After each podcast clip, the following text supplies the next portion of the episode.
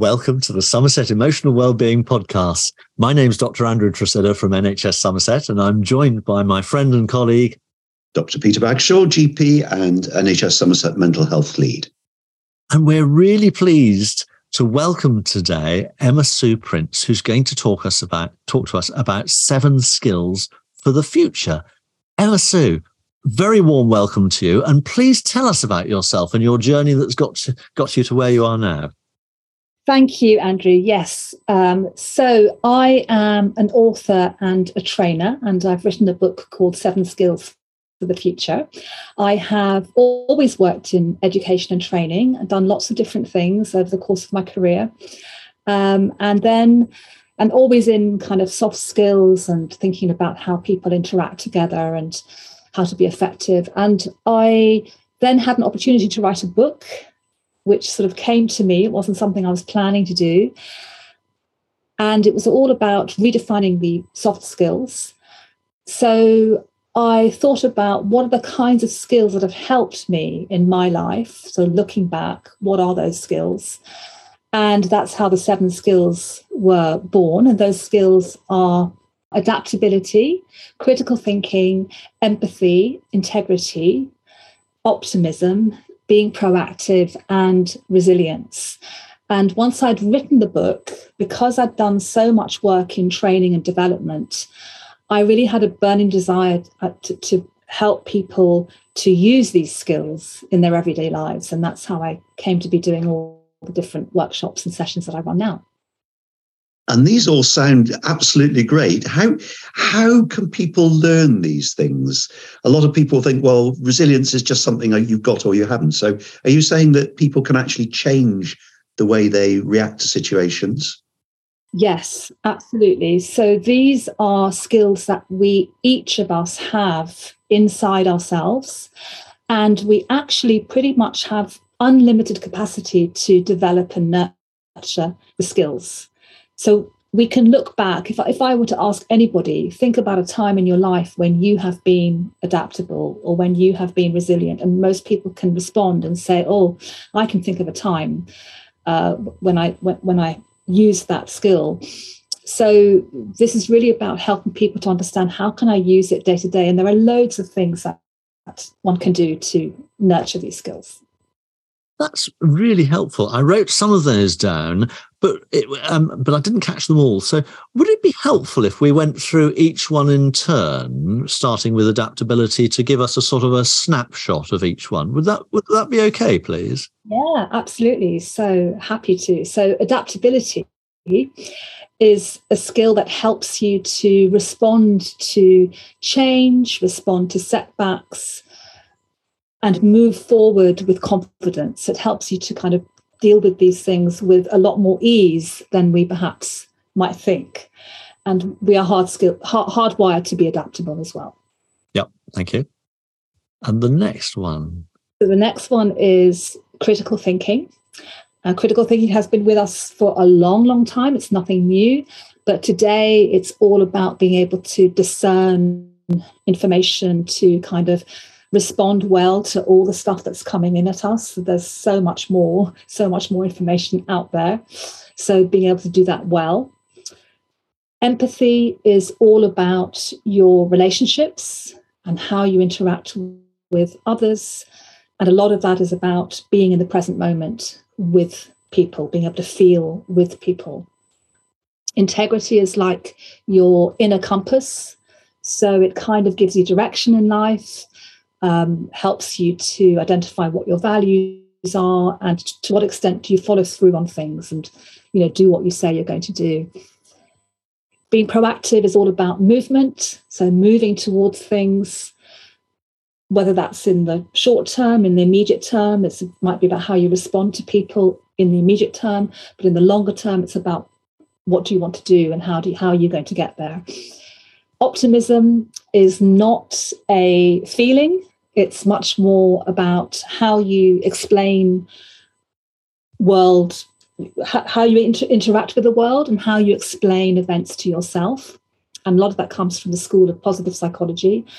And resilience is definitely not about being super strong and able to handle anything. Resilient people have a lot of really practical tools at their fingertips that they deploy to help them to respond well. Perhaps we can unpack some of those interesting ideas. Um, you mentioned critical thinking, which obviously isn't thinking in a critical way, uh, uh, criti- you know, criticize. But I mean, that's particularly difficult at the moment when we've got so much information coming at us. And lots of studies show that we pick information that reinforces our own bias. So, how, how do you go about doing that? Gosh, yes, absolutely. We, we, we definitely will pick information that supports what we already might believe. So, I think some of this is about making space to think and that's something that we're not very good at we we kind of let things crowd in and come at us from all directions all angles so giving yourself a little bit of space whether that's kind of first thing in the morning what you do or giving yourself space in the day to perhaps not have so much coming in at you that's that's a, a really really important thing and i think it's also about the questions you ask and questioning where something comes from and unfortunately, the way things come at us is just too too fast. So it's hard for us to kind of step back and think, okay, where is that information coming from? How valuable is this information? So being able to, to, to ask more questions. Also, I think being able to understand that actually, if you're worried about something, or if you're fearful about something, and I think this is really, really relevant, then you will naturally start looking for information to support that. So anything that you might be fearful about, all you've got to do is just a few taps away, you're going to find information to support that fear. So that's an important part is how you look after yourself, which maybe we don't think about when we think about critical thinking, but actually kind of like, okay, how do I make sure that I'm um, not allowing so much to come in at me all the time. That's really interesting um, because you've you've touched on several things there. One is the volume of information coming in to, towards us, and another is our ability to um, cope with and to discern truth or or or um, what what might be useful from that information. So I've got two questions, which is one, where does inner stillness, the personal skill of inner stillness, sit? And two, how do we, in our critical thinking, avoid the bias of the knowledge or the attitudes that we've grown up with and we take for granted? Okay. So, so two separate questions. Sorry about that. But so that inner stillness is something that is always, always with you. And the best way to tap into that you can definitely tap into it by making a little bit of space. And by space, I mean going for a walk, um, having some time where you might reflect. That's what I mean by space. But the quickest route to that inner stillness is through your breathing and slowing down your breathing to bring yourself into the present moment.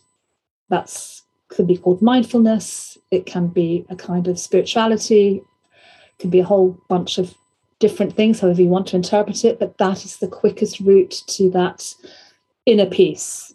I'm so glad you've mentioned that because our listeners will be familiar as long as you're not driving at the moment or handling several uh, heavy machinery. Might I invite everybody to put their feet flat on the floor to allow their spines to be comfortable and using using our abdominal muscles using our diaphragms take three slow regular, rhythmic, calming, diaphragmatic breaths and just notice how you feel and then back to Emma Sue. I just love that you've said that um, coming from from a doctor, and it's just so so powerful. And if we could just do that several times a day, in fact, it just brings you into the present moment. Um, and also that breathing it activates your parasympathetic nervous system, which dials everything down. And it means that you're a little bit more grounded because we carry so much tension and we carry so many micro stresses. And something to um, bear in mind is that all that information coming in at you creates a micro stress. And that can mean that you can be in that state of micro stress for most of the day and not even notice it. So the breathing helps you to kind of tap into that. And I think that is a really important part of being able to think critically because you're not then reacting to everything all the time. So the second question you, you had was how do we um, cope with these biases that, that kind of come up? Because a lot of them are subconscious. And the first step is to be, become a, a, little bit more gently aware of when you might be making an assumption. Um, the brain likes to do that very, very, very quickly because it's trying to make sense of stuff. So, when might you be making an assumption about something? And to also allow yourself to open up a little bit. So, we tend to shut things down very quickly, especially if it doesn't fit with our worldview or um, you know, we don't particularly like that idea. So to kind of open up and maybe just ask one more question. I find if people just ask one more question, which could be, tell me more about that, or it could be, gosh, that's something I've never heard of before. And then open up that conversation. You're just kind of opening yourself up. And I find that just that simple thing of asking one more question, you'll be amazed at how much you actually were sort of biasing. I, that's probably not a word, but you know, you're kind of, you know, subconsciously um, uh, believing something through one of your sort of filters or biases. That's really useful, Emma. That's it's so difficult to do. So I think that's a, a, a great reminder for us. Can I take you on to one of the other seven uh, skills that you mentioned. Uh, you said uh, something was taken from the School of Positive Psychology, which sounds the sort of school I'd like to go to. Could you tell us a bit about that? Yes. So this is in relation to optimism. And it's really about coming from the premise that optimism is not about, oh, I'm an optimist and someone else the pessimist, or I feel good, so therefore I'm feeling optimistic. It's not coming from there at all. It's coming much more from um, how you interpret things that are happening. So, positive psychology is all about being able to understand that why something's happened or when something is happening. Um, there are a whole bunch of different things that might be the behind that. Um, so, uh, somebody who's tapping into that way of thinking, they won't necessarily take something personally. Um, and they're also able to know that any kind of negative emotion uh, or any emotion actually is temporary. Everything's temporary. So in that moment when we're feeling it, it doesn't feel temporary. You know, if you're angry or upset or, you know, that's definitely going to feel like it's just there all the time. But understanding that these things are temporary, being able to sit with your emotions, being able to understand and be able to say self awareness is, is, is really underpinning all of these seven skills. But being able to say, actually, right now I'm feeling frustrated or I'm feeling angry and and to sit with that emotion. We don't like to sit with negative emotions, but if we can, they can move through us a bit faster. So positive psychology is all about these practical little things that we can be doing that help to re- rewire the brain to some extent and help us tap into optimism. For example, um, one very heavily researched, uh, lots and lots of research studies back this up, way of building optimism is to practice gratitude. So to every day, and and I encourage anyone listening to, to do this, but to, to write down or think of some things that you are grateful for. And this helps to rewire the brain because our brains are already naturally biased to go for the negative because it's like a protection. You know what's what's out there? I need to i need to know what's going on out there. So being able to um, write down what you're grateful for writing down is quite important if you can write it down it helps you to get perspective uh, and helps you to build on what is already there in your life so this is one of the quickest ways to boost optimism and positive psychology is full of these little tools and things that you can tap into that help to build those skills. That's really interesting, Emma Sue. And is this a skill set that society is good at generally, or is it something that sort of we forgot to do and actually we all need to remember to do it ourselves? I'm not sure we are naturally good at it. I mean, I think sometimes people can have certain traits. We know that, you know, uh, optimism, being proactive, and resilience. I mean, all the skills are interlinked, but those three in particular are really strongly interlinked. So, if you're being proactive, for example, you're, you're more likely to feel better about what's going on in your life. Um, I think it is easy for us to look for negative, especially in times of uncertainty, and especially when there's so much information out there. You know, we can easily find all this, all, all of this stuff. So our brain will gravitate towards that more naturally. Thank you. So gratitude is a very useful frame of mind, and I, I, I heard somewhere that gratitude and awe, that's uh, AWE, wonder, are they both they both help us produce the positive neurochemicals, but actually, I would take that slightly further, and they are wonderfully selfish states of mind to have because they are self nurturing, not selfish in a negative way, but they actually help us be more true to ourselves and be our better self. Um, yes. On that? Yes, completely. And um, I, I want to touch on what you said about awe because being in nature and being in, in, in an environment where you can experience that awe, again, very, very heavily researched as being crucial for our well being. So, even just the simplest thing of going outside for a walk in nature every day, you're already doing a whole a whole lot to boost your well-being and to boost your optimism skills and to boost your critical thinking skills because when you walk you get ideas and you problem solve. Emma, you've mentioned how these things link in together. Uh, it's a shame that our listeners uh, can't see you as we can because you've got a lovely woven rainbow behind you with, by complete coincidence, seven colors. So, are, are you saying that your seven skills also link in together like a rainbow? Well, you know, I, I I would definitely say that they definitely do link together like a rainbow.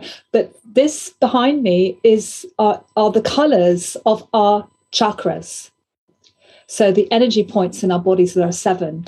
Um, so yes, but I think yes, I like I like the idea of the seven skills like a rainbow, and they definitely all overlap with each other for sure. Really interesting. You've mentioned seven chakras, which may be something very familiar to some of our listeners and not so familiar to others. And I gather it comes from South Asian wisdom and it's maybe thousands of years old. Uh, these are energy centers in the body. Um, do you want to tell us just a little bit about each one? Well, I'm not an expert in chakras, but they are the energy centers in the body. So the idea is that they, they relate to, you know, I mean, I really don't have enough expertise to say exact to explain what they are, but they, they relate to different parts of our body and our brain and heart and yeah. and different faculties. I've heard it said that uh, uh, the crown chakra is where inspiration comes in. Uh, the brow chakra in our forehead is where we may be able to visualize something. Our throat chakra is perhaps where we organize that information.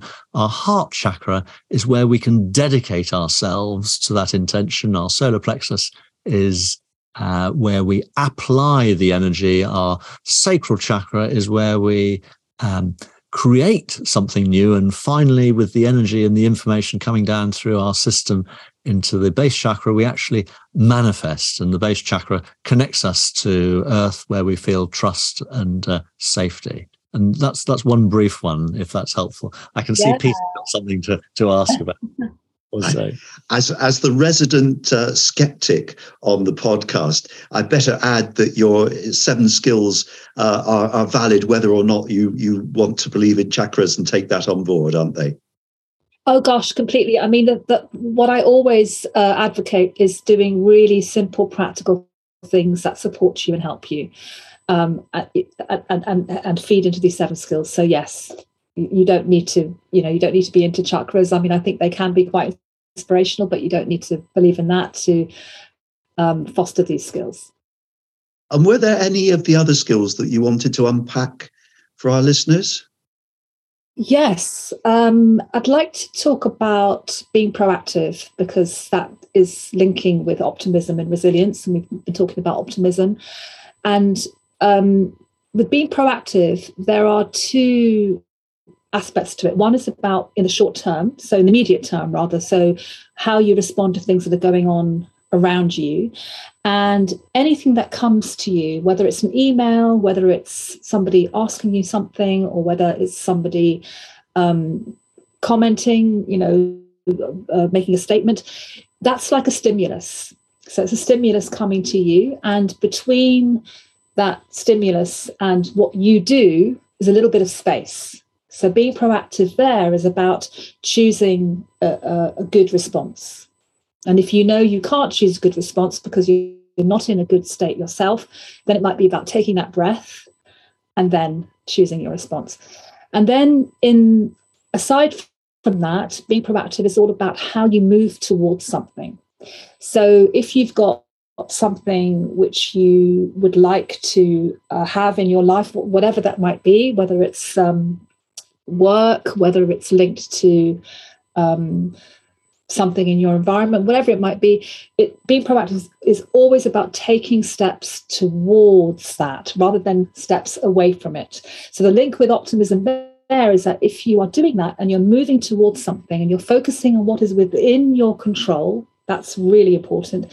You're going to feel better immediately. So when we're upset or worried, we tend to place our energy into the very things we can't control when you're proactive, you bring your energy into what you can control. And then you're boosting optimism and resilience all at the same time. That's very interesting because obviously being proactive requires energy. And, and a lot of people struggle to get enough energy, don't they? But what you're saying is that if you redirect your energy away from negative, unhelpful things, then it'll be available for more productive things. Is, have I understood that yeah. right? Yes, yes, completely. Yeah fantastic. And we're coming to the end of of our time, unfortunately. Are, are there any other things that you want to bring out from the, the, skills, or any way in which you can weave those skills together in the way that your your chakra rainbow is is woven together behind you? Well, I think it's a it's a, a daily practice, and it's about self awareness. And when we think about self care and self awareness, really asking yourself what do I need today? Do I need support? Do I need to move towards something?